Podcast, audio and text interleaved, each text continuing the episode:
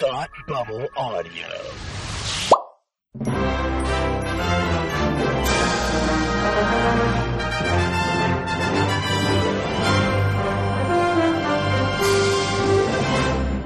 Hi, and welcome to Academy Rewind, the fortnightly podcast where we take a look at the Oscars from years past. I'm Tim, and with me, as always, is the man who is shocked, shocked to find that gambling is happening at this establishment. It's Palmer. How are you today? Of all the podcasts in all the towns in all the world, you had to Skype into mine. That's good, Skype. That was funny. Also, here are your winnings. ah, thank you. uh, we are here to talk about the 1944 Best Picture nominees for the Academy Awards. The movies are as follows The More the Merrier, In Which We Serve, Madame Curie, Heaven Can Wait, The Oxbow Incident, The Song of Bernadette, The Human Comedy, For Whom the Bell Tolls, Watch on the Rhine, and Casablanca. Palmer, what won Best Picture? Casablanca? That is correct. Yay. Casablanca did indeed win Best Picture. Arguably, the one that people like. I think most people have heard of Casablanca, even if they've never seen it. Mhm. You know, that's uh, Yeah. My wife watched it with me. She had never seen it. She didn't like it, so we're divorced now. Um, but uh, you know, she um, she like she's like, oh yeah, I know that movie. I should probably watch it because it's famous and stuff. So um, Why didn't she like it? we will get to that when we get to the movie. Um, I think it's. We'll get to it when we get to the movie because it's worth it's worth talking about inside the scope of the movie. Um, so everyone, you have to sit back and listen to nine movies before you find out that answer. So, And I will already forget about that question, so. Exactly. And here we are, the ironically titled "The More the Merrier" when there are ten films uh, to go through. Uh, this episode, the more the merrier. Who directed said by the Academy doesn't have a sense of irony? Exactly. Uh, directed by George Stevens, written by Robert Russell, Frank Ross, Richard Flournoy, and Louis R. Foster. Starring Jean Arthur, Joel McCrea, and Charles Coburn. Nominated for Best Picture, Best Actress for Arthur, Director, Original Story, and Screenplay. This movie won Best Supporting Actor for Charles Coburn. Uh, the plot is during the World War II housing shortage in Washington, two men and a woman share a single apartment, and the older man plays Cupid to the other two. Um, this movie felt like weird, weird Washington propaganda at the beginning because it was like in sunny, shiny Washington where everyone is friendly and nice and does what they're supposed to do because they do it because it's their job and they care about people and blah blah blah blah blah. And it goes on for like five minutes, and then you get to the opening scene and and Charles Coburn is like, "What do you mean that I can't have a room?" You know? It I, re- I reserved this room. Sir, you reserved it for Tuesday. Yes? And today's Sunday. Right? Right. But I always arrive early. Everyone knows that. Of course we do, sir. you know. Um, I really enjoyed this movie. I thought it was it was it was fun. Like I don't was. think there's really anything I I this is weird to say. I think it gets nominated because it's 1943 and 44 and people are like, "Oh my god, uh, uh, I can laugh." And this What is the only the- movie that doesn't have to do with World War II. Yeah, or something sad. Yeah. You know, it's Uh, one or the two. This reminded me a lot of that movie we saw last season or the season before with Colonel Mustard and Hattie McDonald and the dog. It was essentially the same Um, plot. Like the woman was like, "We need It to happened rent." one night. No, No. the like the woman had to rent out the rooms of, from the of the house, and Colonel Mustard rented it, and he didn't like the dog, and the dog was always sitting on his bed. Oh, right, right, right, right, right. It's the um um. Shoot, I know which one you're talking about. That wasn't last season. That was last episode, wasn't it? It was definitely not last episode. oh goodness gracious! No, because it what also time. took place during World War II. I know which one you're talking about. It's like the all the men are at war, and Yeah. so the women have to rent their room. Yeah, Yep. it is. It was kind of like that. I mean, you Only said this movie's was not about. World War II, but it is. Like, well, it's, set about World War II war. because the, of the house of the housing shortage in Washington. Uh, but that being said, I think it gets nominated because this is like classic Hollywood comedy. Yep. Yeah, it's a little screwball. Yep. It's well timed. Uh, a lot of a lot of physical comedy. We gotta we gotta get to sleep. Seven a.m. We have to be up by seven a.m. Why? What's at seven a.m.? The steeplechase. I thought if I had watched this movie enough, I would quote everything that Charles Coburn said. Oh, That's yeah. what it felt like. I mean, this- he only that had was three lines: steeplechase and damn the torpedoes, full speed ahead. Yeah, he did keep saying, but I, they even say with like you said you you said that yesterday. uh, yeah, this was uh this was It really good fun. There was also like I I I texted it to you and I I can't think of it exactly, but you're like here's the problem with you're like everyone lies to one another. Take Hitler for instance. Like, I mean, he's he's right. he's correct. Yeah. It's just funny. Yeah. And this isn't the only movie Charles Coburn is in this year. He's also in the movie um, Heaven Can Wait. yes. Uh, It's not Bet- nearly as fun in that movie. better in this movie, I think. Although I did like, I did really like him in both. He is better in this movie. I mean, he's got more to do. He's more of a central character, even though he's supporting. Mhm. Um, I thought Jean Arthur was wonderful. She was. the other guy who, Joel McCree. yeah, that guy. Joel McCrea. Yeah. he he's good. Um, I also I also love the fact that Charles Coburn just like casually rents out half of his room that he's renting from this woman without even discussing it with her. Right. I know, but and then she just goes with it. She's like, "Oh, whatever. Like Right. I'm I- over it." But at I want you- 702, you... have to do this, and at 703, I'm over here, and you're making your eggs at 706. I want you both out. Well, I already paid up for the week. Well, that's all I can do. I tried. Uh, Uh, yeah, I this is a movie. It's on YouTube, and so Yes. it's free on YouTube, and I, I highly recommend that everybody watch it for a good laugh. Like it's a It's a, a- clean yeah, if you- hour and a half. Yep. If you really like comedies, watch it.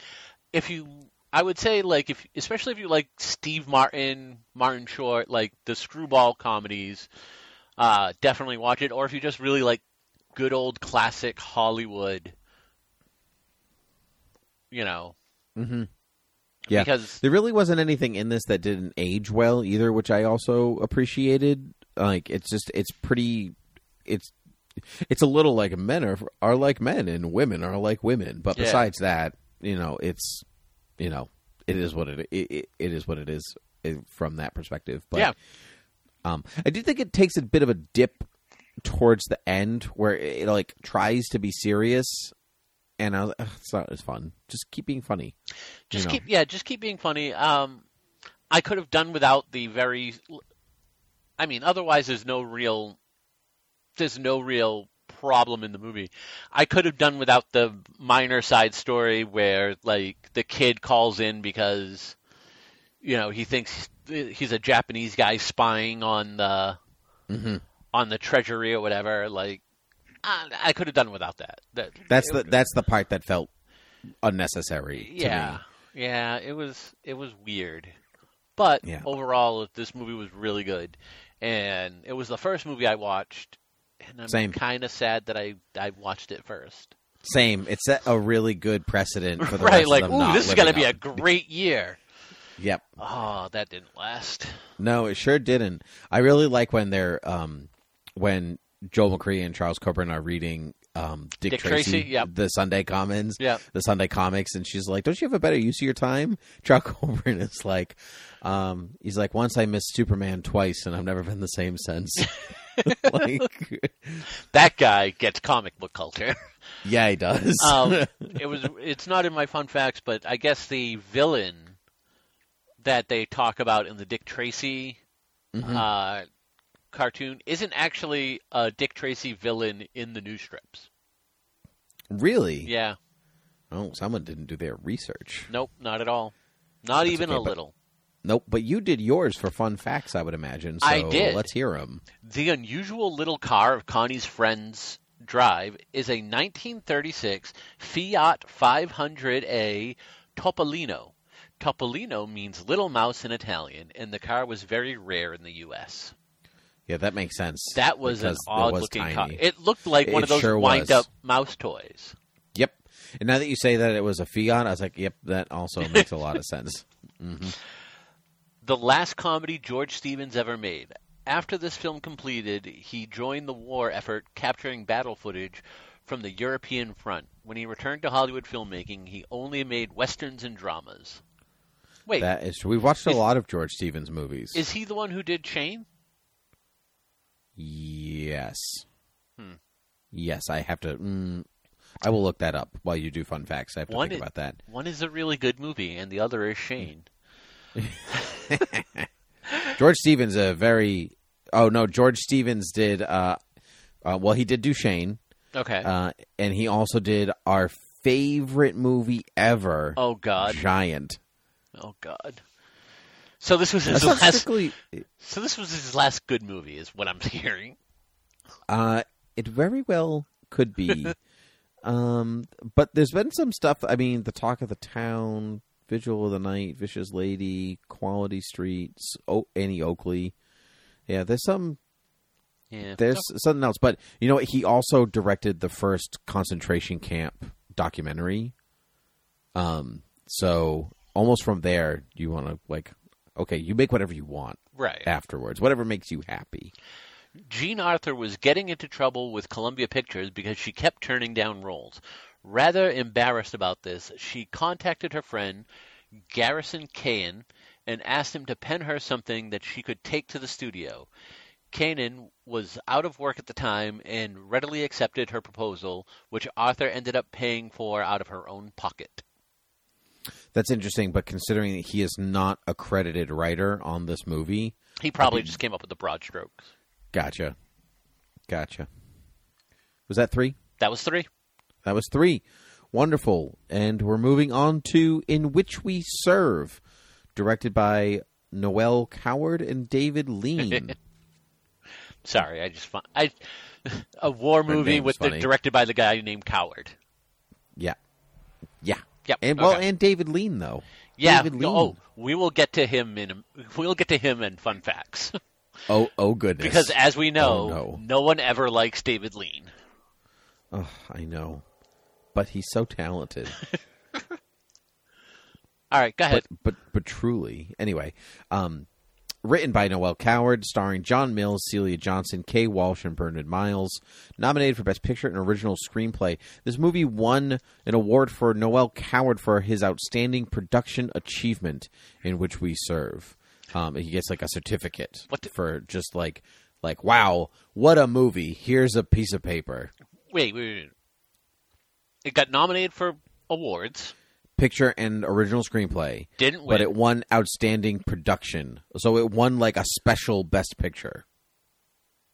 that makes no sense. I well, it was they did things weird then. That's Wait they until boiled their chicken. You know, like what do you want? You know, that's wait until we get Uh, to the fun facts. Just okay. just wait. That's oh gosh. All right. Well, anyway, this story is about quote the story of a ship. The British destroyer HMS Torrin is told by flashbacks by survivors as they cling to a life raft. So it's basically they're on the boat, and then the boat sinks, and then they get stuck in the water, and then they're like, "Oh, remember when we were building the ship?" And then Remember what was when we life like before that? Yeah, before we before we weren't in the water like the in Indianapolis. So um, I thought that the spectacle of the boat going down was very well done. And I think that the idea, the framing of the story, like they reminisce about the boat while they're in the water trying to survive. What a great idea. This movie was so boring. It really was. Su- Yeah. Super, super boring. This Yep. is one of two movies that we watched that I wouldn't say. I, okay, I am saying they're bad, but Okay. it's be just because of the boredom. Like I instantly forgot them, like as I was watching it. The image of the boat getting hit and sinking Yeah, ha- stayed with me.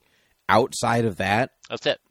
that's it. That's Yep. it. That's the that's the end of the. It could have been the end of the movie for all I care. Yeah. and that's the I, beginning of the movie. I movie. believe there was a scene in which they sang "Nearer My God to Thee." They sure did. Yep. And I thought of Titanic just for Yes, yeah. you. Yeah. And I, Yeah, but and another I thought that of goes Perfect down. Storm. Oh, also good. Yeah. Another boat that goes down. Yep.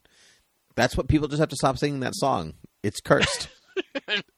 But you have to sing it on a boat. Like every time I go on a boat, I sing it, and everyone looks at me weird. Also, because I'm usually in a life vest and already in a in the lifeboat. in the lifeboat, I'm like, look, in case anything happens, I don't have to worry. yeah. I brought my cello to play you all to play you all while while you uh, while you sink. But I don't really play, so it's just going to be like that Harpo Marx gag where I like I pull it back and it goes flying. I I brought my cello so I can play as you guys are thinking. Oh, do you take requests? I only know near my God to thee. no, I, it's all muscle memory from here. But anyway, that, that's all I really much have to say on the movie. Yeah, it was kind of no, boring, and yeah. don't watch it. Like, I get, I certainly understand why it gets nominated in 1944. Yeah, I mean, because they're at the height of World War II. Yeah, an achievement. Then it's the height of World War II, and anything that anything that clearly seems to treat World War II um, with respect at this point seems worthy of a nomination. So which is that's why so we they get go ten for it. movies. That is correct. Also, that's what the, they were doing then, because we've always had ten movies. Yeah, but leading still. leading up into this point in the forties. Yeah, I but know. I think it's forty. It's either in the 30s or the 40s. It might be next year. I can't remember that they didn't actually have awards. Um, so there's one year that they smushed them together, Mm-hmm. and it's either it's either in the 30s or the 40s. I can't remember. Side note, um, I believe this might be the first year of the Golden Globes too, Oh, because I saw a bunch of. I didn't use any of them because we don't typically talk about the Golden Globes, but I saw a few like this is the first time a person won Best Male Actor at the Golden Globes, Well, this is the first time someone won both the Golden Globe and the Academy Award. you're correct. Golden Globe started in January of, of 44. Yeah, so there you go. Good side note. All right, Wow. what? Who? Fun facts? Yeah, just yeah, do fun facts. fun facts. Yeah, all right. The idea for the movie sprang out of Noel Coward's friendship with Sir Winston Churchill. The two often painted together, and his desire to do something more substantial than urban comedies to help the war effort for his friend. Coward actually felt that with the coming of war, the world of which he wrote, bright young things scampering around drawing rooms, was a world that no longer existed. Looking at you, Downton Abbey. That actually makes the movie. That makes me like the movie more. Not from a like, wow, I can't wait to watch this again point Right. of view, but I'm like, oh wow, I like that. Why this movie exists for Right. that reason. Winston Churchill hated this movie. I wouldn't be surprised. He hated lots of things. There was a tragedy during shooting of the movie, during a relatively straightforward special effects scene of an explosion in a gun turret. Relatively straightforward explosion and gun turret should never be in the same sentence. For a movie, that's relatively normal. In the 40s? For- yeah, they made war movies and stuff already. Yeah. After the first take, Sir David Lean, Noel Coward wasn't present, was dissatisfied. Chief electrician Jock Dymore, keen to get the scene wrapped before lunch, climbed onto the set with a bottle full of the flash powder used for the explosive effect. The containers were the containers they were using were still white hot from the first take, and the resulting blast killed Dymore and seriously injured two others. Oh, that's terrible. That's all David Lean's fault. Yeah. Not really, but it's kind of David Lean's fault. After about three weeks of shooting, Noel Coward realized that A, Sir David Lean knew a lot more about filmmaking than he did, and B, he didn't care much for the long hours, so Coward effectively handed over the directorial reins to his partner at that point. So this guy also won a special award for letting someone else do all the work. That's crap. that is total crap. Man, this is hard. Here you go, Davy. Like, you just finish this up. But don't worry, Bridge on River Kwai is going to be real good. You'll, it'll be worth it for you. Also, Lawrence of Arabia. See ya. Um, ugh, that's annoying. I'm glad I didn't like this movie. Anyway, Oh man. Anyway, let's go to a movie. I uh, let's go to a movie I surprisingly did enjoy. Madame Curie, directed by Mervyn Leroy and Albert Lewin, written by Paul Osborn, Hans Rameau, and Ava Curie, based on her book. Um, starring Greer Garson and Walter Pidgeon. Nominated for Best Picture, actor for Pidgeon, actress for Garson, cinematography for a black and white film, art direction for a black and white film, sound and music. This movie won zero awards.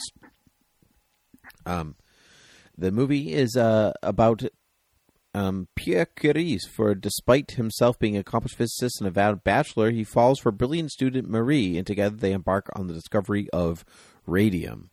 Here's my problem with this movie. I said I just like it because it, you know, I, I did. I thought it was funnier than I anticipated. I thought it was going to take itself really seriously, and mm-hmm. I found, I found the Curies really enjoyable. I found Yeah. Walter Pidgeon and Greer Garson like they had good chemistry They really off did. of one another.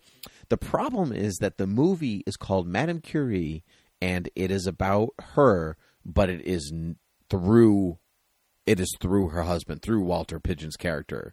Like she like just like shows up and walks from room to room, and you're like, this is this should be a vehicle for Garson, mm-hmm. but it's a but it's a movie for Pidgeon, and Garson, who is playing Madame Curie, just like happens to be there most of the time. Mm-hmm. And I it's funny for that. because it's their it's their kid that wrote this. Right. Well, she wrote the book, but that doesn't mean that they she had input on the way that they would that they would frame the movie. Yeah. And I I just didn't I thought it was I thought it was sexist that they they framed it from her husband's perspective. And like they were reverential to her. So don't like don't mistake me there that they Right. treated her poorly Right. in that respect. You know, like they gave her it, they gave her the credit for radium and like all this stuff, but but it just felt like it wasn't her movie; it was his movie. It was I, mostly, I would mostly. say it's their movie. okay. Now, that being said, I do feel like there's some things that the movie doesn't go into detail about. hmm Like his death is an emotional point in the movie towards the Sure. end, but Spoilers. Well, I mean, he's not still alive, so. Um, Hmm. But her death isn't covered. No, it's not. No, she they they made it as if she's more of like a a mythological figure, Mm-hmm. like you know, treating her of like as someone of history. She You know, ascended in this into like science heaven. kind of that's Yeah. it's kind of the way that she's almost like saintly. Yep. and then and he's the and he's like i'm the regular human that fell for her like that's kind of the um that's kind of the way that they Yeah. they uh, make this uh, choose to lens this film Right. Which is- right, right. which is which is their choice i don't think it's it totally distracts from the film completely because like i said it's still it's still very good i think it's a little slow once you start getting to the experiments Well, like one it- yeah, it's funny you should mention that because this is the second movie I've seen about Madame Curie's life. The first being Radioactive, which also came out this year. Mhm. This year being 2020, not 1944. Um, and both movies super boring. Yeah, oh, I have not heard good things about Radioactive. And- I avoided it. Yeah, and don't get me wrong, like I don't think Madame I don't think the movie Madame Curie is bad or boring. I don't think it's as interesting as I wanted it to be. hmm Um, but I agree with you. They have great chemistry together. The two the two leads do a really good job in their roles, and seeing them together is very enjoyable. And there are parts of the movie that are enjoyable. I just think when it gets down to the science stuff, that it's it's not that it comes too easy because there is there is some sort of friction on trying to figure out exactly what radium is, and and the movie does a better job of explaining like the issue, the scientific issues of it. hmm But it just also never feels like they're doing too much to find out because they're essentially handed the rock. Like, Sure. like they're handed the rock. They didn't go out and find it. They didn't come up with a theory. It was all based on this rock that they found. So maybe I was just hoping that the story uh, was mo- more interesting than just like, hey, this rock glows, and it glows more than this and this put together. So let's figure out what it is. Sure. So you're more disappointed not in the movie, but in the real life story of how radium was discovered. Kind of, yeah. Yeah. Okay. Well, I can't really fault the movie for that, so I I can't deduct points for them actually being truthful. I guess. Um, but I understand your point. But I think they make a point earlier in the film that so much of science is accidental.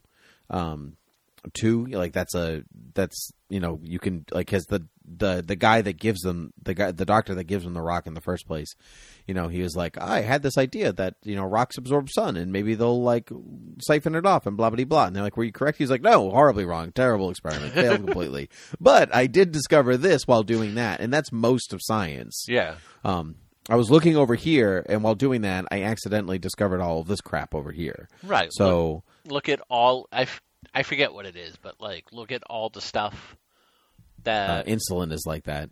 Insulin was say- an accident. Yep. insulin what was it penicillin was Penicillin, not insulin. I meant yeah, I meant Yeah. penicillin. penicillin, Viagra, like there is so many things that came out of like trying to even- find Even birth control was supposed to be an acne medicine. Yep. You know, like Yeah. all all that stuff. It's all accidental. So, but anyway, um, but it's good. Um, and if you want to know more about her, it's worth a watch. Yeah. It, it just needed a good couple of montages to get through the It really did. a little Yeah. faster. like like zippy montage music sciency stuff. Yeah, I'll be a hero. Da-da-na-na-na. Yeah, Just, like like, a- pouring some yeah. stuff in beakers and Yeah. stuff. Yeah, that that's what needed to Beakers, flames, explosions. I know how to make a science movie. I've seen Yeah. Frankenstein. That's right. You just like blah blah blah. Like a little pot blows up and her face is covered in soot, and you're like, ha ha Right. ha, that's funny. Keep going with your montage. Yeah. Yep. These are what you Yeah. need. Yeah. Uh, give me some fun facts on Madame Curie. All right. Originally planned for Greta Garbo and Spencer Tracy to star in. However, Eve Curie, who wrote the memoir of her mother on which the film was based, thought Garbo was too glamorous. Her contract gave her star approval, and she used it to insist Greer Garson to be cast. Huh. We want we want to cast this person. That's too pretty to be my mother. Get her out of here. I mean, Greer Garson was beautiful, so I don't know what she was like, but she wasn't. She's natural. She's naturalistic Right. in in her own way. That as you know, like Hollywood naturalistic. I want to get to that when we get to Casablanca, but um, but uh, um, what's it? Um, I, Greta Garbo was like Hollywood. Yeah. As a proper English lady, Greer Garson insisted on having tea served on the movie set every day at four o'clock. Once, when filming a scene, the actors were interrupted by a sharp whistling sound. Director Mervyn Leroy shouted, Cut! What the hell is that noise? A voice responded from offstage. It's Miss Garson's tea kettle, sir. That's great. Whoops. The film makes no mention of the rather, of the rather ironic fact that Marie Curie died of aplastic anemia at the age of 66, most likely because of her handling of radium in her lifetime. Her lab books are kept under lock and key as they are still irradiated more than 100 years after use. Her daughter Irene Joliot-Curie and son-in-law Frederick Joliot-Curie, who continued her research, also died of radiation-based illnesses. Huh. That is. It's true. I guess I just took it for granted that I knew that because she goes to the doctor in one scene and she was like, uh, "Don't worry, it's nothing to worry about." And you're like, "Dun dun dun," but it is something to worry about. Um, Well, I don't know because they never talk about it again. yeah, good point. You know, it was a really good. Uh, a, I watched uh, Chernobyl um, almost immediately after watching this. It was a very good double feature. I would recommend. all right, uh, cool. That was all three, right? I mean, yeah, I mean, you could argue, I don't, yeah, you can argue that because of Marie Curie, Chernobyl happened, right? Oh, that's a, a perfect correlation Yeah. Okay. between that. You know, but I mean, I wouldn't because it's not. She was dead already. You know, so No need to kick her while she's down. Yeah, I mean, be like, uh, you know, so and so got run over by a car. Well, I blame the guy that invented the wheel. You know, you can only can only go so far. you know. All right. So anyway, uh, heaven can wait until we do the Oxbow incident. The Oxbow incident, directed. No, I'm just kidding. That would that was a good joke though. You didn't laugh. Ah, here. I thought you were. I thought you screwed up the order, and then I'm looking at my fun facts, and I'm like, no, no, it's supposed to be Heaven Can Wait. What are you moving? No, I didn't. No, I didn't screw up. The, I just was. I was making a joke. Heaven Can Wait, directed by Ernest Lubitsch, written by Samson Raphaelson, and based on the play by Leslie Bush-Fekete, starring Gene Tierney, Donna Mesh, Charles Coburn, and Marjorie Main. Nominated for Best Picture, a director, and uh, cinematography for a movie in color. This movie won zero awards for good reason. Wow, that's mean. I know. The plot an old Rue arrives in Hades to review his life with Satan, who will rule on his eligibility to enter the underworld. I think this movie has a. I the beginning of the movie is interesting, and I thought it has a great setup. Yes. And I was like, oh, like, oh, this is cool. I like Yep. this. This is this is, and then and then he starts the flashbacks. I'm like, wow, this is boring. yeah. Like it, like had such does- a good It- setup. It really does. Like the beginning part with him and the devil, and then the woman coming in that he knows, and them being in like in the middle of the conversation, and the devil sends her straight to hell. Yep, that was so good. That was she really- was like, I remembered you had good legs. Well, I still do. And she like starts like, those are best left to memory. like, all right, let's. There's some good stuff in there. Those those parts were the best part. Um, Mhm. because it's the wraparound story. So they come back to them every so often throughout the movie. So that is good. Also, the like the very ending, um, with the devil being like, "You don't belong here. You belong maybe in heaven, but maybe not in heaven proper. Like you might have to stand, you might have to be heaven adjacent for a little while, but sooner or later they'll let you in." Yeah, that's right. He's Which is- basically trying to say purgatory without purgatory. Yeah, which is weird. Um, Didn't want to offend the people who don't believe in purgatory. but are going to be fine with heaven and hell. Like that Yeah. seems like a weird delineation. Yeah. Well, some some Christian denominations don't believe in purgatory. Ah, okay.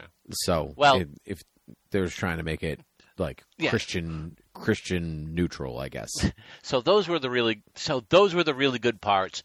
Uh, Coburn, who's in this movie, has some good scenes, and he's in because it's about the guy's life from kind of his his young days He's- to him being It's literally from conception to death. Yeah, so- like, it goes so through the whole thing. Coburn like lasts about halfway through, but over overall, this movie falls flat after such a good beginning. Yep, sure it does. And it, which is a shame because this was the this might have been the second movie I watched, and I was like, okay, come on, good, two for two. Yep, let's yeah. do this. And then it just it plummeted. You know what? I was upset. It goes downhill once he's out of like the kid stage, because the whole thing Yes. with like him and The, the, Beatles, huh?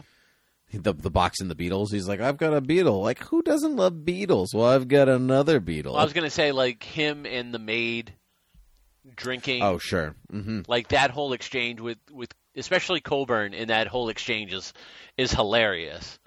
Um, so after that, it goes downhill. It doesn't like fall through the floor, but it's definitely not nearly as good as it as the setup is, and maybe without, I think maybe without the setup being as good as it is, the rest of the movie might be better. Mm. It, But- that, that's a good point. but it was like descends they- into it descends into Satan's office, but it doesn't fall through the trapdoor to hell. Right. So, eh, I mean, you wouldn't The end. you wouldn't yeah. waste your time if you watched it, but it just bear in mind after like 30 minutes, it's not going to be nearly as good as you think it is. Yep, that's right. And so, give me some fun facts because I'm already done talking about this movie. Gene Tierney recalled that during production, Lubitsch was a tyrant on the set, the most demanding of directors. After one scene, which took from noon until 5 to get, I was almost in tears from listening to Lubitsch shout at me. The next day, I shouted at him, looked at him in the eye, and said, Mr. Lubitsch, I'm willing to do my best, but I just can't go on working on this picture if you're going to keep shouting at me. I'm paid to shout at you, he bellowed. Yes, I said, and I'm paid to take it, but not enough. After a tense pause, Lubitsch broke out, broke out laughing. From then on, they got along famously. Well, just got to tell it like it is, I guess. The lead was written with Fredric March or Rex Harrison in mind. Ernest Lubitsch was most disappointed when 20th Century Fo- uh, Fox boss Darryl F. Zanuck insisted on casting Don Ameche for commercial reasons. Lubitsch later recanted his opposition to Amici, won over by the actor's dedication and professionalism. Mesh. Same as a Donna Mesh. Yeah. Yeah. No, it's Don Ameche. Is it? I thought- I'm, I'm I almost thinking of? positive it's it's pronounced Ameche. Okay, I'll believe you. That's fine. And in, Um, in an early was- example of product placement, the principals meet in Brentano's, a famous New York books chain. cool. Okay. And do you know do you know why anybody knows what Brentano's is? No. Because it was in the Misery episode of The Critic. The cartoon show with Jon Lovitz. Uh, yeah, I remember the show. and he's yeah, got yeah, yeah. he's got a cardboard cutout for his book, and it's an electronic cardboard cutout that moves the book up and down, and he says, "Buy my book, buy my book." Over and over again. He's like, they had to take him out of bookstores after a manager of Brentano shot himself. Oh my gosh, that's funny and Uh, terrible. yeah, That's no, it was just such a great line. That, that was a good show. That was a really good show. hmm I really, they got to bring that back. Jon Lovitz is still around. He's not doing much. For a few reasons. Yeah. What do you Uh, mean for a few anyway, reasons? I didn't. I, there was a reason that we didn't have Jon Lovitz working anymore. I'll have to look it up. This was a while ago. really? Yeah, would be news pretty sure me. that. Yeah, He's on a TV that- show right now. Maybe the world has forgiven him for whatever he did. I can't remember. Doesn't matter. Maybe he didn't do anything. Let's talk about the Oxbow incident. a movie that's only why? an hour and six. A Why? movie that's only an hour and six minutes long, but by gosh, did it feel longer? But by gosh, it was an hour and a half too long. Yeah, it, maybe an hour and fifteen. anyway, it doesn't matter. Directed by William A. Wellman, written by Lamar Trotti, and based on the novel by Walter Van Tilburg Clark. Starring Henry Fonda, Dana Andrews, Mary Beth Hughes. This movie was nominated for Best Picture and won nothing. Good. Questioning why it was nominated in the first place. I believe this is also the last movie to be nominated for Best Movie without ever being nominated for anything else. Good.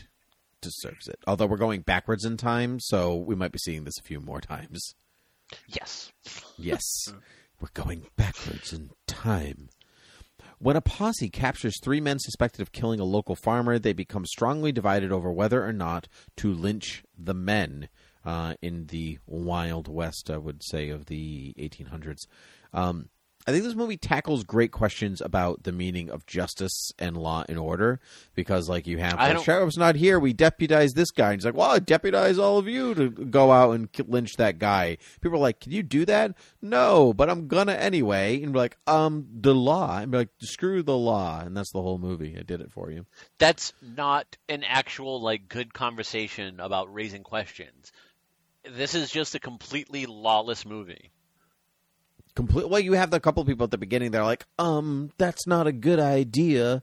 Right. And then and then they run off. But I, I not so much that it, it's a conversation, but it, it does it does present a picture, I guess, of what it would look like without law. If that if that make my point a little clearer. I don't think so. I think you're reaching. No, I don't think so. I think that's literally what the movie was doing. But um, but this movie was so boring. Like that's that's. I'm not saying that It is. you it is should watch it because of that. Right.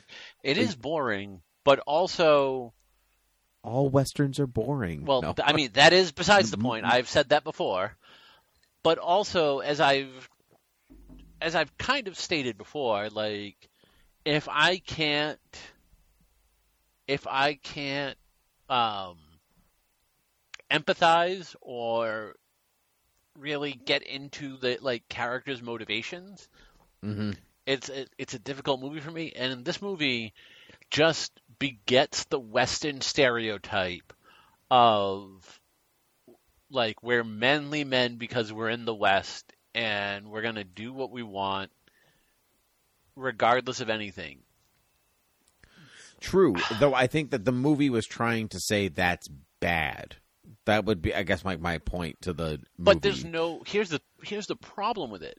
Even if you want to take the, into account that it's bad, they aside from one person who takes his own life, there is no there is no ramifications for their lawless actions at all. Even when the sheriff comes out at the end and's like, "Hey, by the way, one, the guy that you think is dead is not dead.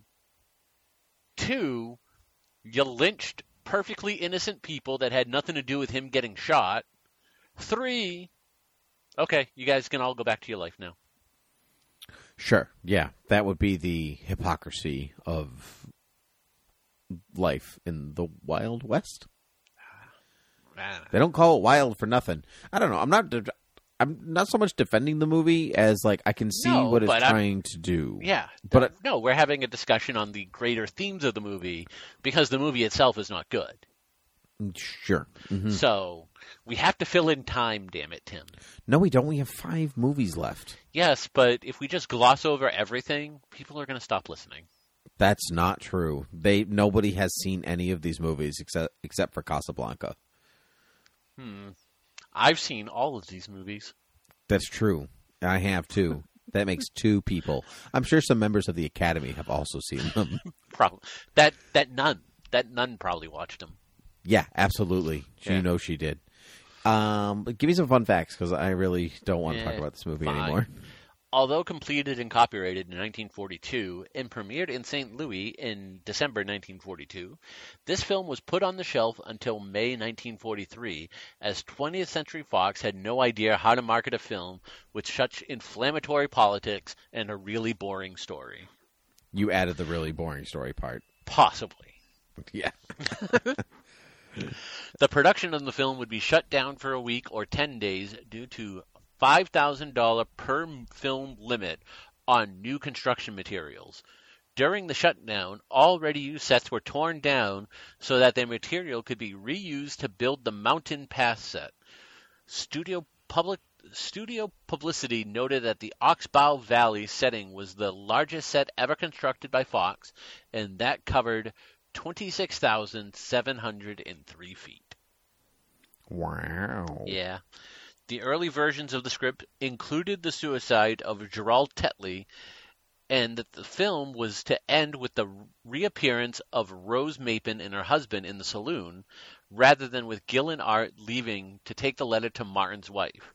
The contents of Martin's letter are not revealed in the book, but director William A. Wellman thought that it was important to make them explicit and had Lamar Trotti compose the letter.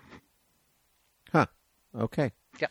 Well, what a what a fascinating, fascinating thing that you've you've said. Wonderful. So good. Yeah. Okay. Pay more It's good. attention.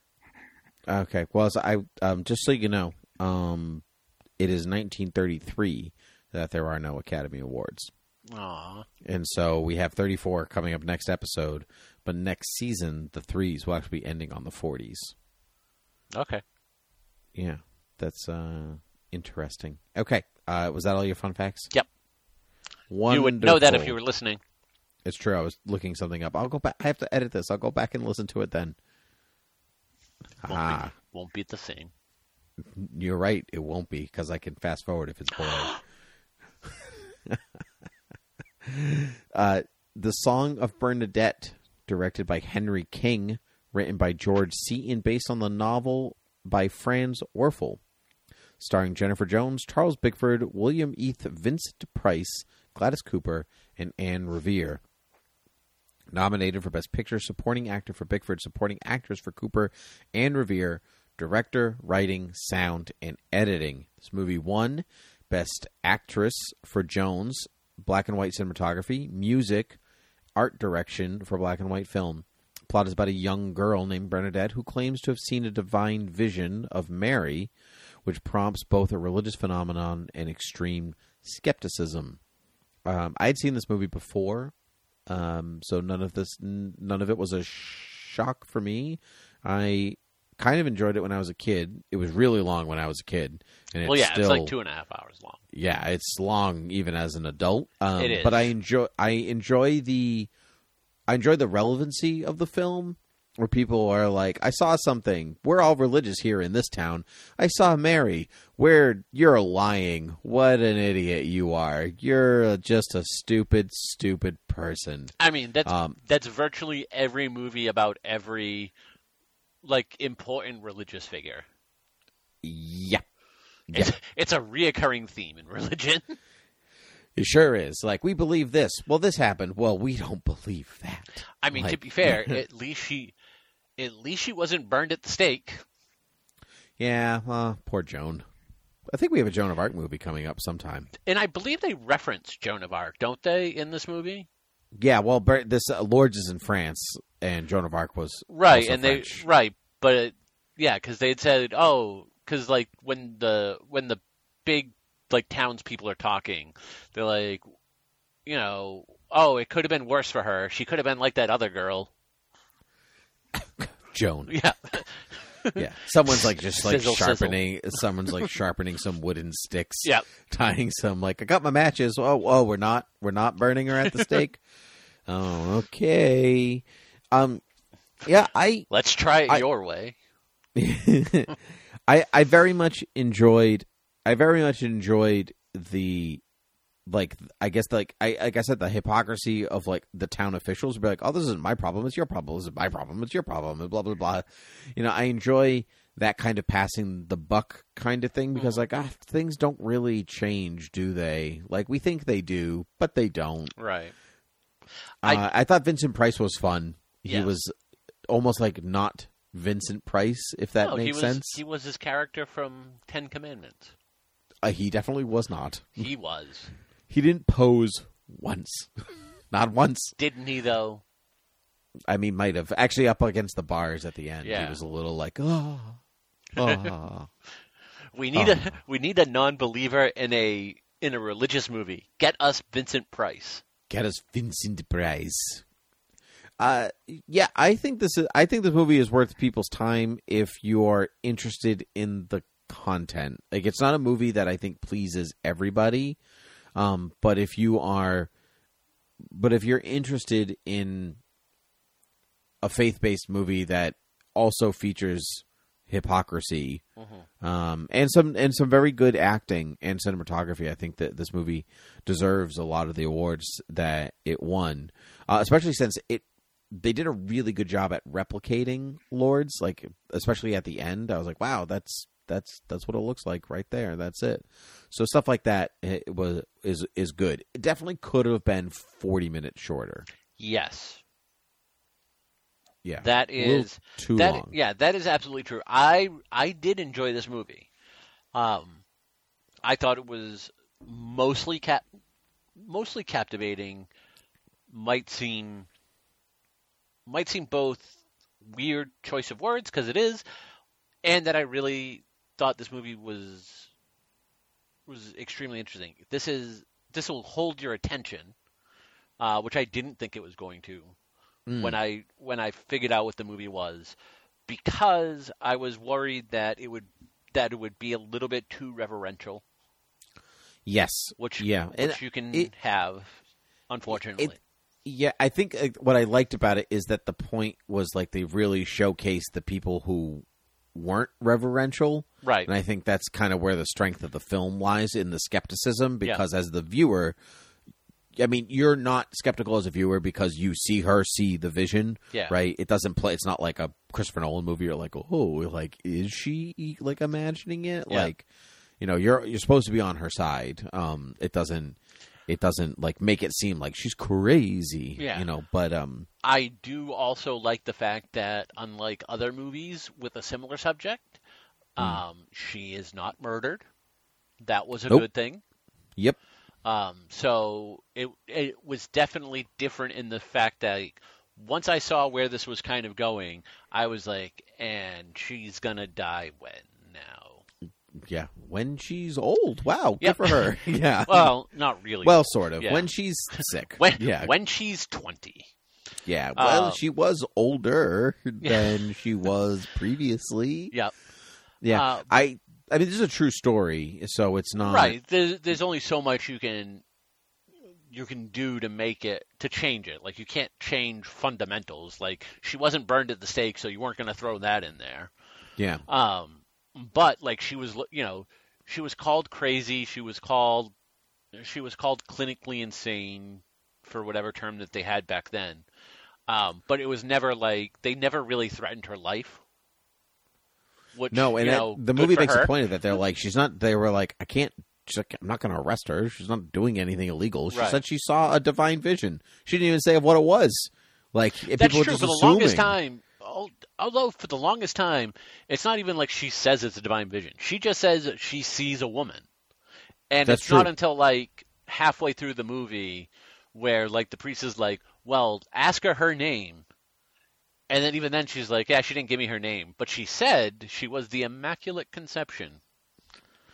And then like, oh well, Mary wouldn't say that because of this reason, this reason, this reason, this We- reason. Yep, we all know Mary would have called herself Beth. Yeah, right. obviously, her nickname taken for her cousin Elizabeth. Obviously, good, nailed it. Um, I am such a good priest. Pat self on back, walks off screen. I and again, I realize this is a I realize this based on a true story, and I would have liked to know if this person if this character was actually based on an actual person. I thought the nun was a little much. Oh, the first one, she was like, "You're stupid." That nun. The well, the nun that is um the nun that comes back at the end where she's like, "I don't believe you, so I'm leaving the town."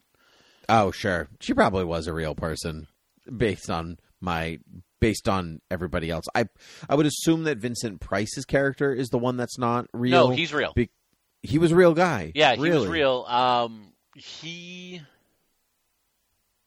uh, I he wasn't an atheist either. Like he was an actual religious person. and he just didn't but he didn't believe her but Correct. had a He did not but he had the but he had this conversion like moment because that's why I actually assumed that he wasn't real. He seemed like too much of a setup of a character to be like, this is the character, the antagonist of the story, and he won't believe her the whole time.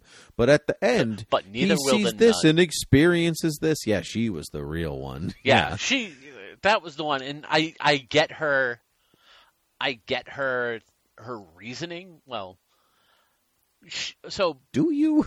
I, all right, here's the thing. I don't understand her reasoning, but she is the person. She is the person in every story about a religious about a religious experience like this. That is, I'm very religious, but I don't believe you because why would God talk to you and not me? Yes, she's it, the hypocrisy. That's what I'm talking about. That's what this movie. And yeah, the difference is this time is it's being done by by a nun and not somebody that you could like not somebody that you could kind of like sweep under the rug like you Mhm. know a higher up in Rome where you could argue like they're more worried about maybe the you know power being taken away from Rome or something like this nun had no skin in the game nothing was going to affect her position in the church hmm and yet she still didn't believe Bernadette. That's right, because she thought Bernadette. She was like, she has asthma and she's dumb. Like she can't possibly. I- that's the. It, that's what gets me about. Like I'll I. I will not rant on this podcast, but if you are interested in my viewpoints, I, I can rant to you at alternate times.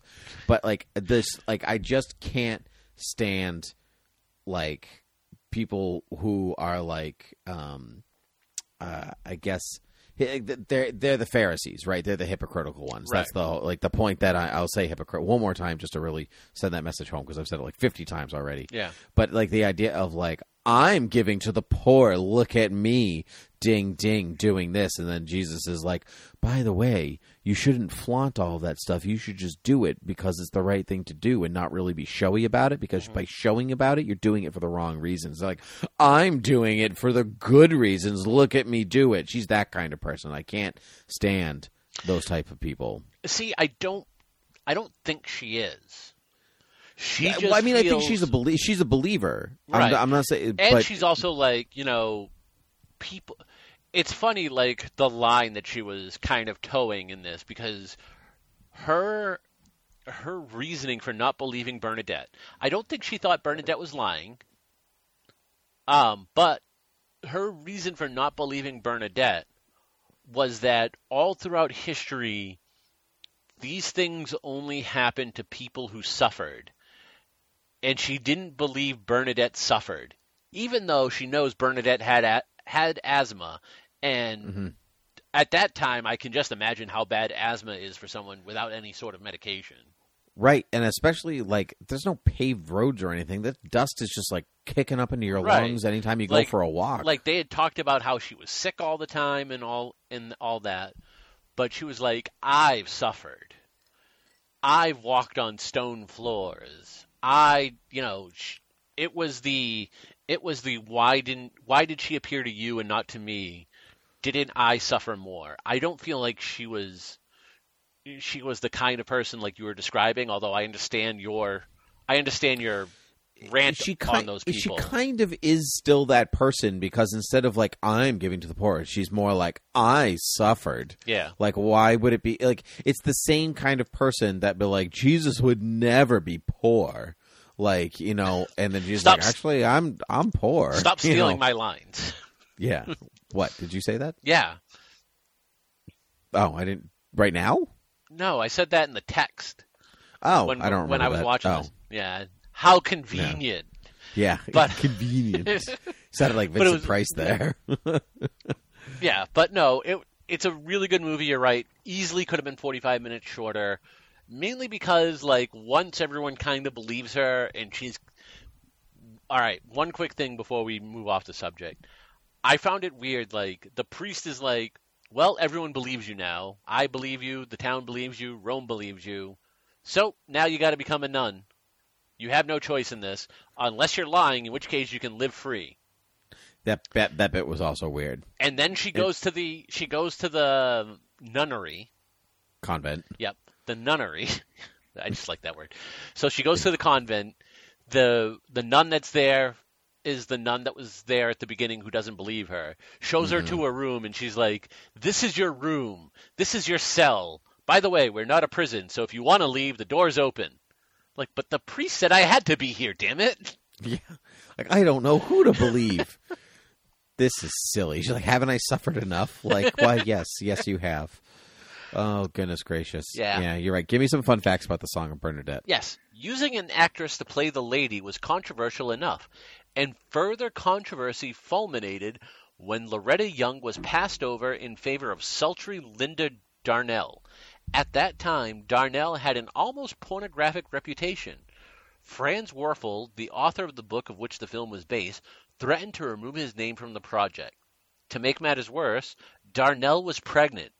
Nothing would change Darryl F. Zanuck's mind, and Werfel was told that an unknown actress was chosen.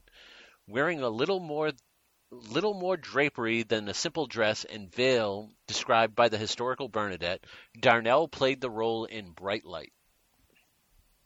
And just tricked everybody. Yep.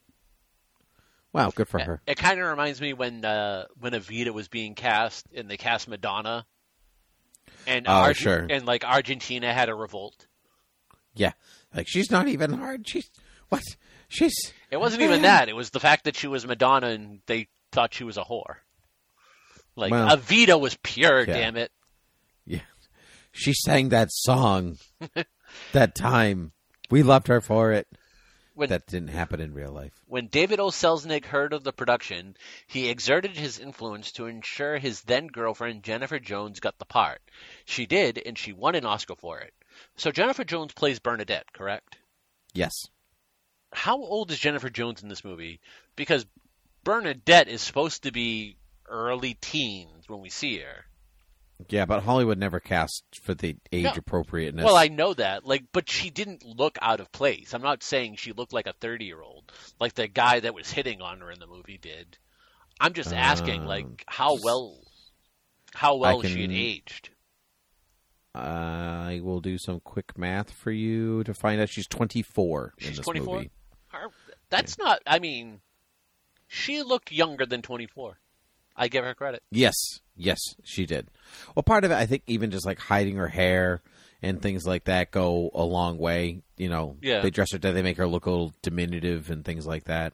Yeah. So, The movie's original score was partly composed by famous composer Igor Stravinsky, but was subsequently rejected in favor of Alfred Newman's score, which includes elements from the score he wrote 10 years earlier for The Hunchback of Notre Dame.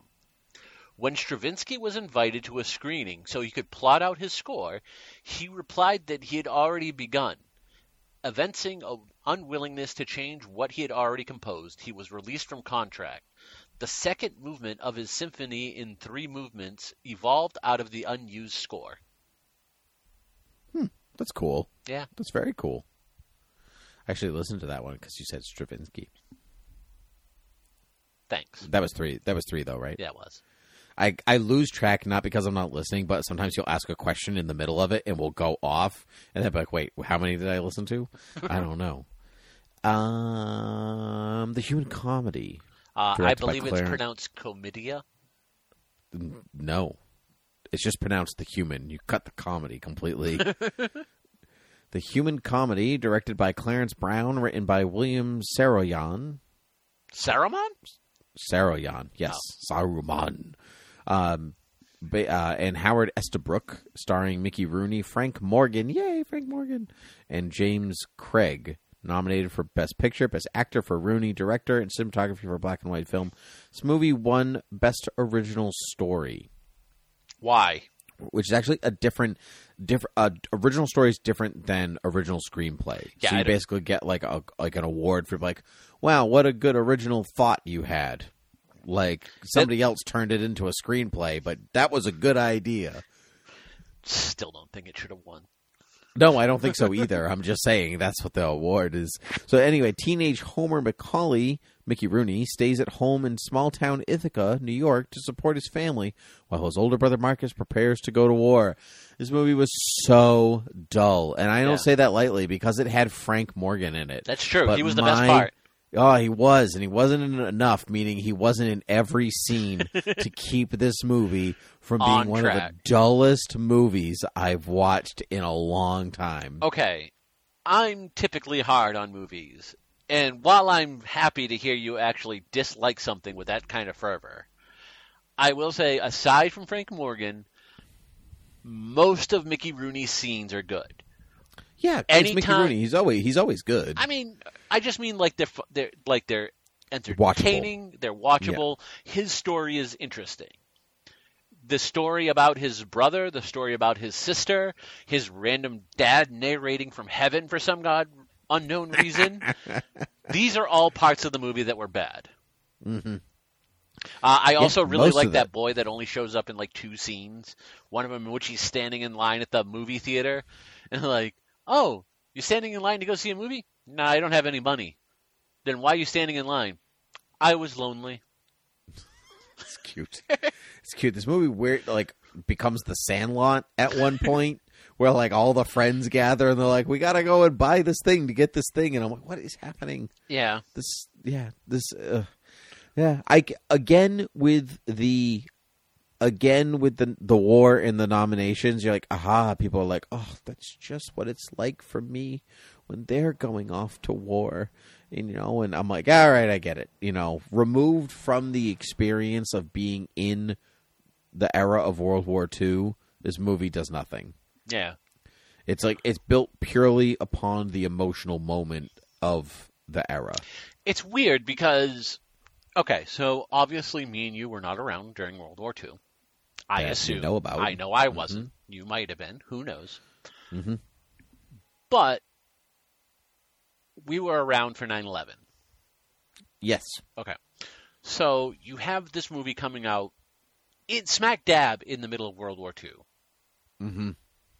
and like you're saying, like it gets nominated because of this, and people are feeling it because it's World War II. But like, not like, I don't like movies about 9/11. At the way people thought about the way people thought about World War One is not exactly comparable to 9/11. World War II. World War Two, well, and one, but I think yeah, I think both. I, they're not exactly they're not exactly the correlation together because uh, World War Two is also a moment a lot was longer than 9/11. 9/11 turns into the war on terror and the war in Afghanistan and things like that, which were not as fully supportive as World War II. Mm-hmm. Like you could check almost any history book, and like there are very few people who are like, "We shouldn't be at war because Hitler sucks." You know, like oh, there I were plenty of people back then. Well, sure, there were people who were pacifists and people who didn't want no, to go no, to war. No, no. Like didn't. I'm not talking about pacifists. Like I don't like I I think the pacifism stuff doesn't really come around until say Korean and Vietnam. Mhm. I'm just thinking about like people who were isolationists who were like whatever's Oh, happening sure. over there doesn't affect us. But there were also people who didn't think Hitler was a bad guy until it really really really became obvious he was. Sure, I mean that's that's always true, but at this point in 1943 and 1944, they know that. Yeah. You know, this isn't 1939, 1940, where they're like, "Oh, we won't get involved. It doesn't matter to us." This is post Pearl Harbor, Yeah. and so if you want to look at it like 9/11 Pearl Harbor as something similar, that makes more sense. Um, But see, I but- so I think it helps. In my mind, it helps being distant because, like, I love movies about Pearl Harbor. I enjoy movies that are entertaining about World War II. Some of these movies I just don't find entertaining. Sure, I, that's right. There's a difference between the removed lens Yeah. of, and this is the removed lens of watching because I enjoy movies about World War II tremendously, um, especially the ones that are, are more about the politics of World War II, not really the like emotional. whole- But this Not is the like stabby stabby parts.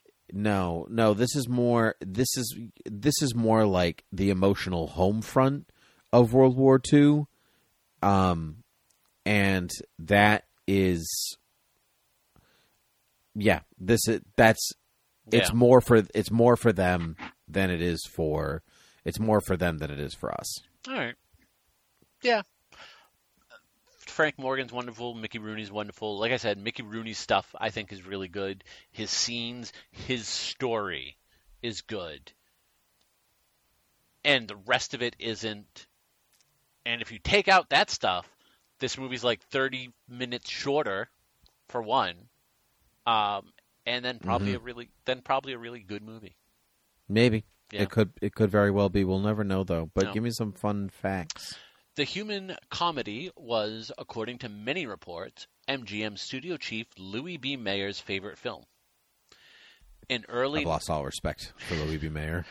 in early 1943, MGM announced that Gene Kelly was to co-star in the human comedy. He ultimately did not appear. I, I saw that he Yeah, was not there. He was not there.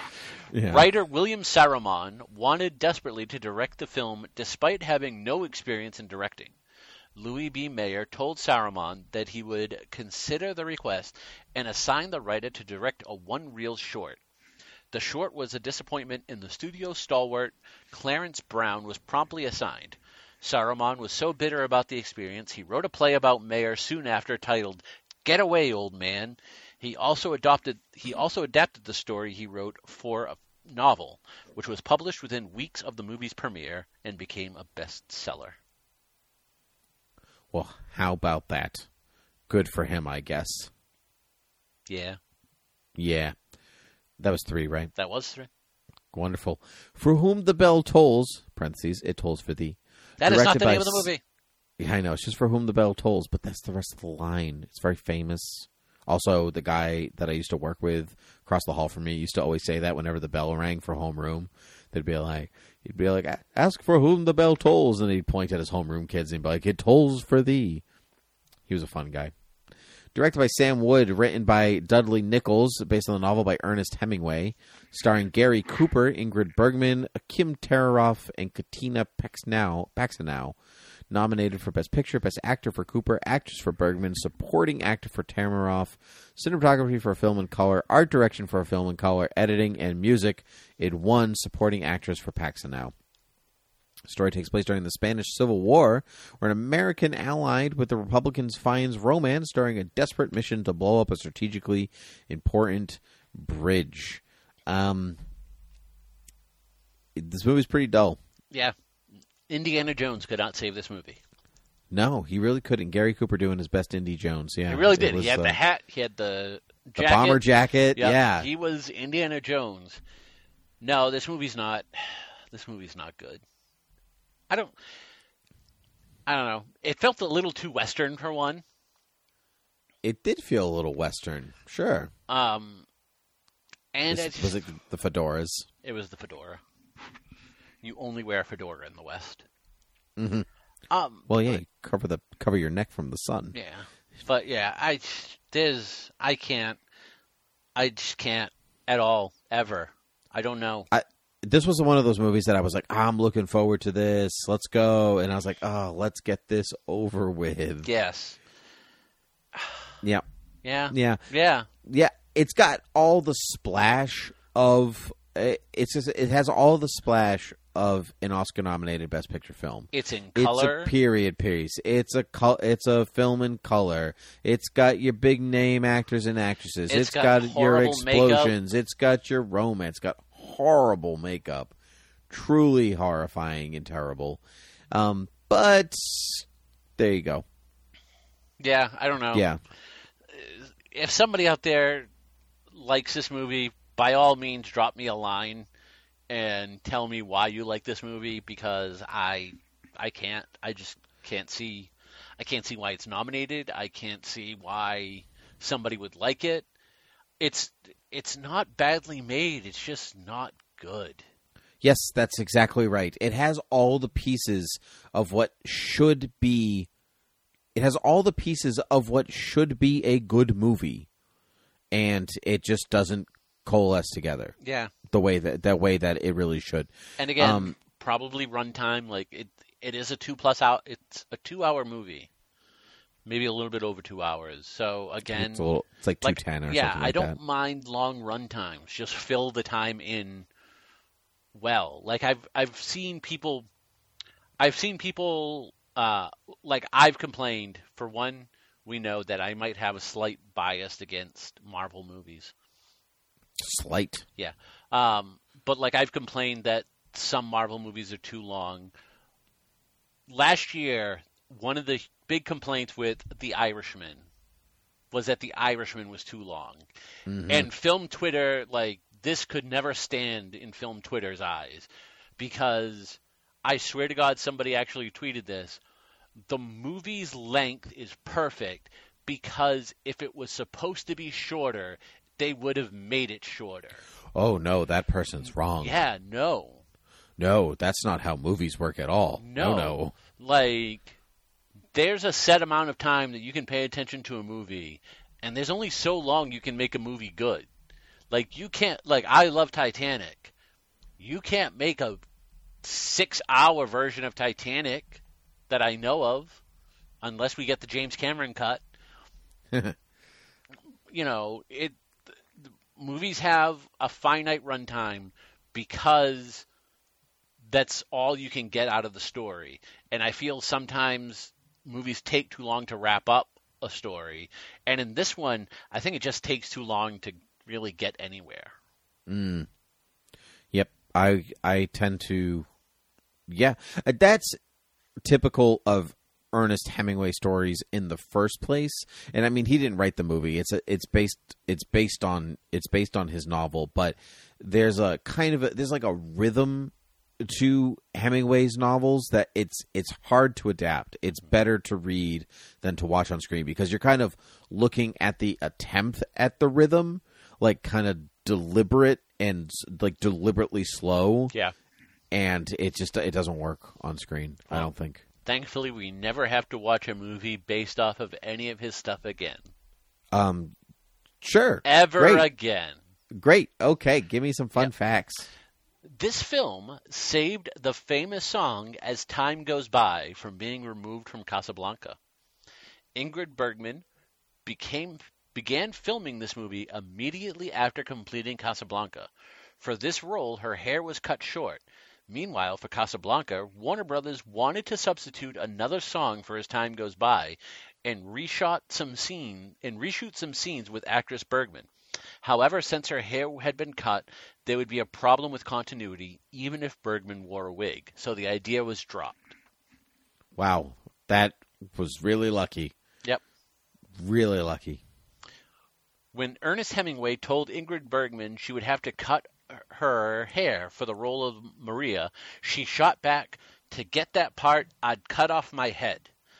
She would release she would rehearse tirelessly until all hours of the night, begging to repeat a scene long after the director was satisfied. I like Ingrid Bergman. She's got it. She has it going on. She knows what's up. This film is known for the extreme use of pancake makeup, with extremely flat colors and unrealistically dark tones, which gives most of the characters a strange clay look. It also gives a lot of characters a strange blackface look. And we've and I'm not saying it is blackface because it's not, but the fact that you obviously see discoloration uh, on people's faces can Mhm. lead you to believe that. Yes. Yeah. so you saw uh, like you saw what I meant. I knew what you meant. I probably wouldn't have thought it if you didn't say it ahead of time before I watched the movie. That they're like, "Whoa, is there blackface in this movie?" Um, but I would have thought like, "Wow, they're really, really dirty." That's probably like what I would have Yeah. probably what I thought. Or I'm like, are they trying to make them Spanish? well, you they were. Would be my other question. I mean, They- I know that's were. what they were doing, but like I had a hard, which is not great. Yeah. but- bec- so like the person I really noticed it the most on was Paxil. Is it was that her name? I'm sorry. Uh, yeah, Paxanow. Paxinel. Her face at time like at her face like sometimes around the neck or the like the back of the ears, like right around the ears, where it would be hard to like slap a pancake makeup on there. Mm-hmm. was was very obviously different colored than the rest of the face. And that's what led me to believe like that's what led me to ask like wow is there blackface in this? You know she is she is greece by birth. She was from greece so she is Mhm. mediterranean. So i think the pancake makeup did darken her skin to a point and i don't know if that was the the natural intent of it or if it was just the way the makeup was but yeah, the makeup was horrid in this. And after seeing it on her, I noticed it on the other Spanish people as well. Mm. I didn't notice it as much on Gary Cooper or Ingrid Bergman. Well, Gary Cooper is supposed to be American, and Ingrid Bergman is not Spanish. I can't remember where Yeah. she's supposed to be from in the story, but it doesn't like like I think they're not British. supposed to be. She's supposed to be British. I, I don't think think, so. she's She's really she's Swedish French. in real life. Maybe she was. Or she Swedish. was I don't know. Swedish. Yeah? Swedish. Uh, that would have. Yeah. That would no. But still, there was issues with the makeup, regardless of what the intent was or not. And I'm so glad this movie didn't get nominated for makeup. It sure didn't. Nope. Anyway, But I do get, I do get the line. It gave them a strange clay look. Like it at times, Yes. it did kind of look like that. Almost like they're coming out of the mountain itself. Yep. So weird. Second to last movie, Watch on the Rhine, directed by Herman Shumlin and Hal and Hal Mohr. Herman Shumlin and Hal Mohr. That was tough to say. Written by Dashiell Hammett and based on the play by Lillian Hellman. Uh, Ooh, starring. She also invented mayonnaise. Did she? Hellman's mayonnaise. Hellman's mayonnaise is spelled differently. I know. I'm sorry. You're someone Starring. you can never complain about me not laughing at your jokes again. Yep. Sorry, uh, sorry. I have to read this thing. I'm not listening to you. Um, starring Bette Davis, Paul Lukas, Geraldine Fitzgerald, and Lucile Watson, Watson. Nominated for Best Picture, Supporting Actress for Watson, and Best Writing for Screenplay, uh, and it won Best Actor for Paul Lukas. Story is about a German born engineer, his American wife, and their children who travel from Mexico to the United States to visit her family, but their plans are complicated by a Romanian count. It is not Dracula. No. I know. I've already seen this movie, and you're like Romanian count. I'm like, what? Dracula? Yeah. Dra- I know. I, you just watched it today. And you're like, No, I- Whoa, did I, watched watch the wrong one? Oh, okay. Oh man. Um, Uh, we had talked about this movie off air. The first forty-five minutes don't need to happen, but the last forty-five minutes of the movie are great. Uh, yeah. Like once Yeah. the Romanian count is like, I think something is suspicious about this German, then like then it's all then it becomes really interesting because uh, because Paul Lukas's character and his wife are part of this like anti-fascist underground movement in Germany. Yep. They're basically spies, and the Romanian count is like, I support the Nazis, maybe, so I should try to blackmail him. And I'm like, if you read the description, like on this is on HBO Max, I think, and if you read the description, it gives away the whole movie. Because, they don't want like- you to watch it. Well, spo- like, well, spoiler, but it's like, but when, but when, like, but when Lukas kills the Romanian count, I'm like, ooh, there's going to be murder, and it's like an hour into the movie. I'm like, when is this dude going to get it? There's only a half an hour left in the movie. When Lukas kills the Romanian count, you mean in the last 10 minutes? Like the Last resolution? ten minutes. Yep. You mean the resolution of this story? Yeah. We're trying to help you not watch this. Yes, I think I would love to see this movie again, but like, but like, or like redone. But take that first forty-five, take that last forty-five minutes, and make that the beginning of the movie, Just make this a one act play, really.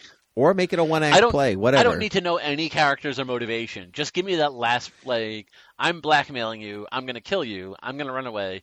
Those were good parts. Liked it. Rest of the movie, trash. Forgot it instantly. Um, I wouldn't say it's trash because I thought Lucile Watson was Yeah, she was great. She was good. because she was like going down. I'm gonna go down to breakfast. Be like, in my house, breakfast is always at nine. But ma'am, it's eight thirty. We'll move the clocks up to nine. like, I aspire. I aspire to be that lady. Tomorrow is Tony's birthday. We're gonna give everyone's presents because I didn't like not getting presents on other people's birthdays. That's right. And I want more presents. Great. Yeah. I, but I thought that her transformation from like this lady who doesn't care about any like it is her way, it's her house, it's her everything, you know, clean that silverware again, blah blah blah. Right. You know, like you told ma'am, you told me to tell you when you started yelling. Is this yelling? Yes, ma'am, it is. like like there's like, there's some real good stuff in there. Yeah. And I like her turn like when she finds out that her daughter and her son-in-law are anti-fascist like underground fighters Yeah. that like she really like like enters the real world almost in that moment even though she's she's older Yeah. like she has that moment i really liked that and i thought paul lukas really sold his patriotism. What I liked about this movie is like all these are like we're America and we are at war and it's okay because we you know we're America and stuff. I really liked that. I really liked that this movie was there are Germans who also are not Nazis. Like that's something that gets lost among the annals of history. That National Socialism was a quite a small party and it like doesn't actually represent the majority of the German people, especially in the 30s and the 40s. And so I very much I very much liked that side. I very much liked that side of the story that even in the 40s here's this movie that's like no no I don't support Hitler. Right. Yeah, so for that I liked and I thought Lukas really I thought Lukas really sold that in this movie. Yeah. Like I thought it was I thought like his emotional turns within the last 45 minutes for an hour of the movie between his son and his wife and like all this stuff was was very good. Yeah. Um yeah. Yeah. I just really I'll like say- the last I'll- 40 minutes or so. yeah, I would say at at this like out of these 10 movies, it's definitely one of the stronger movies, but out of all movies, it's a movie. Out of these 10 movies, it's definitely in the top nine. Sure. Yeah. Well, I mean, based on our conversation, if you enjoyed the last 45 minutes, it already has an edge over like six of these movies. so, we'll see how the last one goes. But um, give me some fun facts on Watch of the Rhine because A first-time film director, Herman Shumlin, had to constantly remind had to constantly be reminded that he couldn't do repeated takes of each scene as there was a war on and celluloid had to be rationed. Betty Da- someone, someone, someone tell that to uh, someone tell that to uh, Ernest Lubitsch. Yep. Bette Davis was the original choice for the female lead, but as she was still involved with making Now Voyager, other actresses were approached. Irene Dunne expressed some interest but felt that the role was too small, whilst Margaret Sullavan turned the part down flat. Edna Best, Rosemary DeCamp, and Helen Hayes were also considered. Well, there you go. Um, now Voyager is a great movie. I've seen it before. Is I, it? I I- think we have to watch it for forty-two, Oh, okay. if I'm not mistaken. No, for no, not forty-two, because we're in forty-four now, right? So Right. it would be 40, 43. That's because it was made in 1942. oh, 1942. no. Yeah, it was made in No, we 1942. now Voyager is not a nominated film. I thought it was. You should just watch it on your own. It's really good. Bette Davis was repeatedly clashed with director Herman Shumlin throughout production. A novice film director, he had no real experience on a film set, and certainly none in dealing with a prima donna actress like Davis. Producer Hal B. Wallis was forced to lean hard on Shumlin when he saw how over the top Davis was in her performance. Hmm. Well, there you go. I don't think she was over the top. Eh, she was all right. Yeah. Whatever. Was that two or three? That was three. Those three. Okay. Last on the list, Casablanca, directed by Michael Curtiz, written by Julius J. Epstein, Philip J. G. Epstein, Howard Koch, Casey Robinson, uh, and based on the play by Murray Burnett and Joan Allison. Starring Humphrey Bogart, Ingrid Bergman, Paul Henreid, Claude Rains, Conrad Veidt, Peter Lorre, and Dooley Wilson. Nominated for Best Actor for Bogart, Supporting Actor for Rains, Cinematography for Black and White Film, Editing and Music. This movie won Best Picture, Director, and Screenplay. Um, story revolves around a cynical American played by Bogart, uh, who an expatriate struggling to decide whether or not th- to help his former lover Bergman and her uh, fugitive husband escape French Morocco. Um, I'd seen Casablanca before. I loved it when I had seen it before, and all the times since then, it is a truly a five out of five film for me. Um, it's wonderful. What about you? It's all right. It's all right. Yeah. No, um, it's actually it's it is really good. I don't think I would. I wouldn't go five out of five. I think it deserves to be the classic that it is. It's got memorable lines. It's got a really memorable song. Um, Bogart and Bergman are really good in it. Is also Claude Rains. Peter Lorre's in it for like five seconds, And he's great. and he's great. Well, he's very Mr. he's very Rick, Peter Lorre. I want to talk to you, Rick. Yeah. Yeah, Rick. He's very Peter Lorre. Um, the story is good. It's a little confusing at first, I think, the story. It doesn't do a great job at setting up some of the pieces. So like like Claude Rains' character, you're like are, like are what what are you about exactly? Mhm. You know? Um but I guess that's also part of the film in that like it wants you to guess whose side he's on and if he's really a Nazi supporter or not. yeah, and blah, and blah, how blah. the and how this world is working, and there's definitely some parts. It was funny. It's not in my fun facts, um, but I guessed, I guessed uh, during the '80s, the script for this film was circulated to studios again under the original title, which is like Rick's Cafe or something.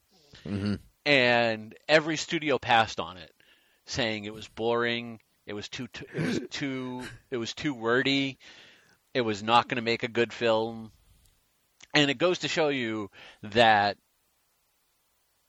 that the script might not be up to snuff, but performances, music, there are other things that can make that can bring the movie up a level regardless of script. And I'm not saying the script is bad or the story is bad, but I'm saying is it can be very pedestrian in bad hands. You know, I I I very much agree with you. This movie was actually not. It was supposed to technically be an Oscar Oscar contender. You know how studios like make films to be like, we hope this movie wins Right. an Oscar kind of movie. Um, Casablanca was a made on the cheap, made on the quick. Like, let's get a quick B movie out there. Let's get this actress from Sweden. You know, Ingrid Bergman. She we saw her in a Swedish film that one time. Let's get her over to the states. You know, and like let's just make this movie.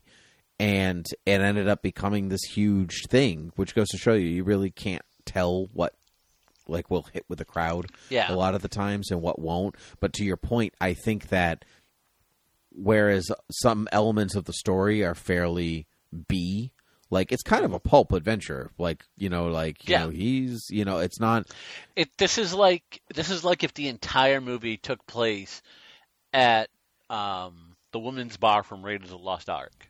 Kind of. hmm Yeah, sure. Yeah, I can I, can understand where you're going with that.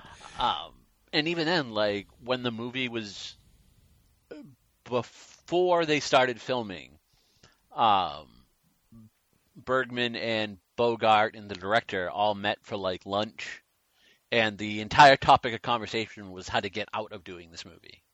That's great. I love that. That's so good. And they pretty much probably just so well, we're going to make the best of a bad situation and go. Um, I like that a lot. I know that Ingrid Bergman pretty much like changed Hollywood because of this movie. This was her first American film, and when she came over to the states, they were like, "Okay, so we're going to do your hair, we're going to do your eyebrows, we're going to do this, we're going to cap your teeth," and she was like, "No." I'm not going to do any of that. And they were like, "What? What do you mean?" And they're like, "This is." She's like, "This is what I look like. These are my eyebrows. This is my hair. These are my teeth. If you don't want me, I'll just go back to Sweden Right. because that's where because I can still make movies there. I like it there. It's nice." All Um, we hear is yodeling. yeah. Oh, oh. Uh, and so, and they were, and she like really fought for it to be like, no, this is what I look like. I'm going to look like myself on screen in your movies. As I thought you wanted me, not my face. And they were like, okay, let's do it. So then, like, when they went to go, like, put her in a makeup chair, like, on her first day, the makeup guy was like, ah, ooh, I don't know what to do because this isn't what we normally do. And the studio head was like, basically standing behind her going don't touch her face don't do anything don't do this we want her like and that was that so she wore like a tiny bit of eyeliner and some lipstick and that's it Yeah.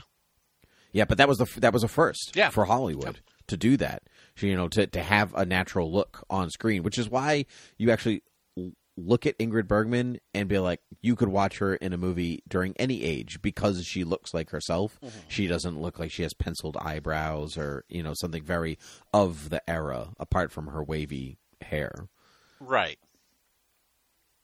um, so I like I like that very much. Um, I think this movie is because of its timelessness is quotable to a great extent. I mean, you say shocked, shocked to find gambling happening as an institution. that's pretty that's pretty standard fare for you. Yeah. This is the beginning of a beautiful friendship.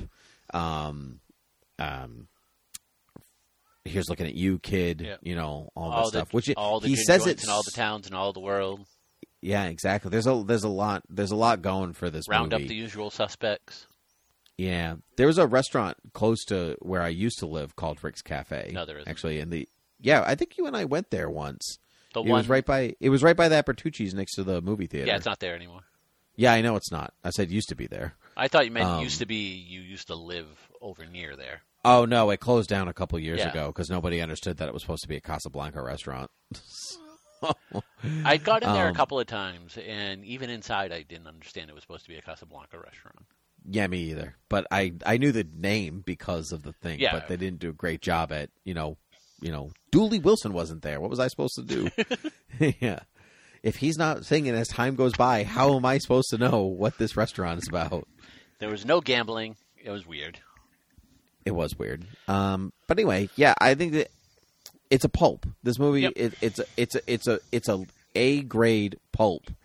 But I think that in some ways that's why it lasts because it's fun in Yeah. its own in its own way.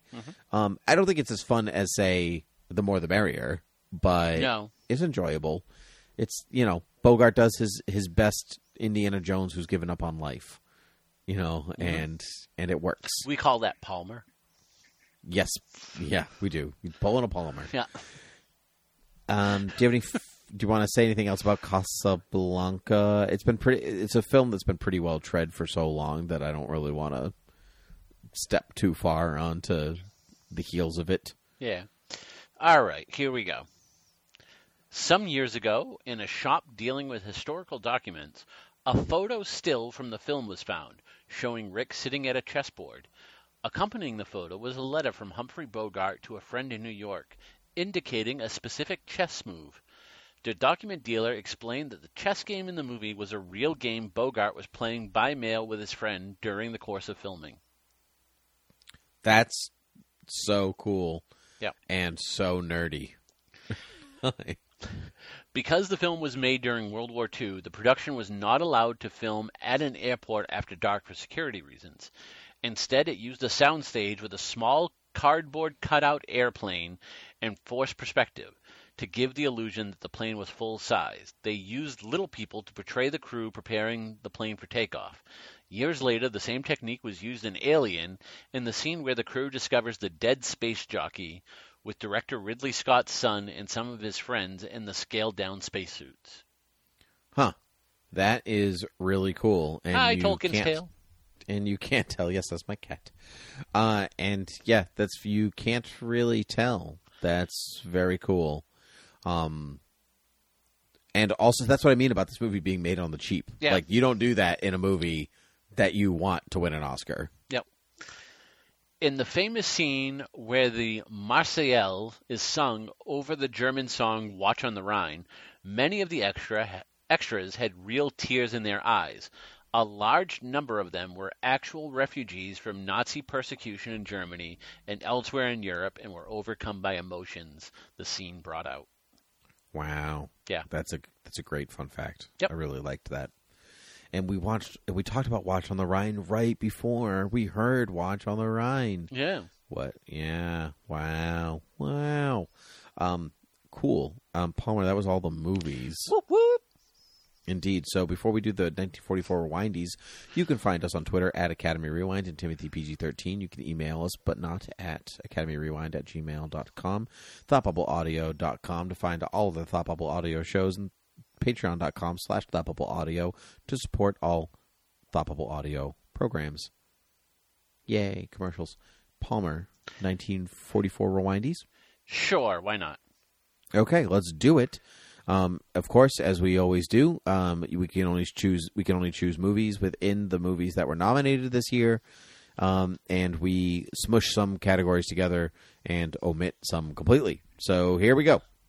Supporting actor Bum, bum, bum, Uh, Charles. Coburn. for which movie? I'm going to go with More Than Area. Me too. That's what I did. Yay, friendship. A supporting actress. I'm going to give to Lucile Watson for Watch on the Rhine. Yeah, no, I'm gonna give it to uh, I'm gonna give it to Igmar Bergman for Casablanca.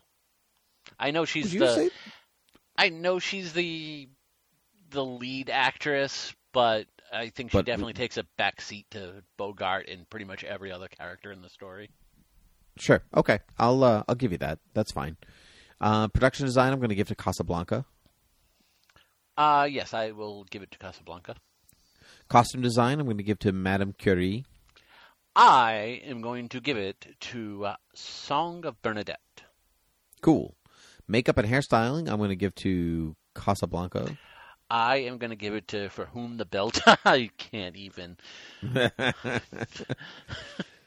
um, I'm uh, actually I'm going to give it to Song of Bernadette, cool. Music. I'm going to give to Casablanca. Casablanca. Uh, visual effects. I'm giving to In Which We Serve. Uh, I am going to give it to. Yeah, in which we serve. Yeah, it was Yeah. either that or the bridge blowing up and For Whom the Bell Tolls. Like those are really the choices.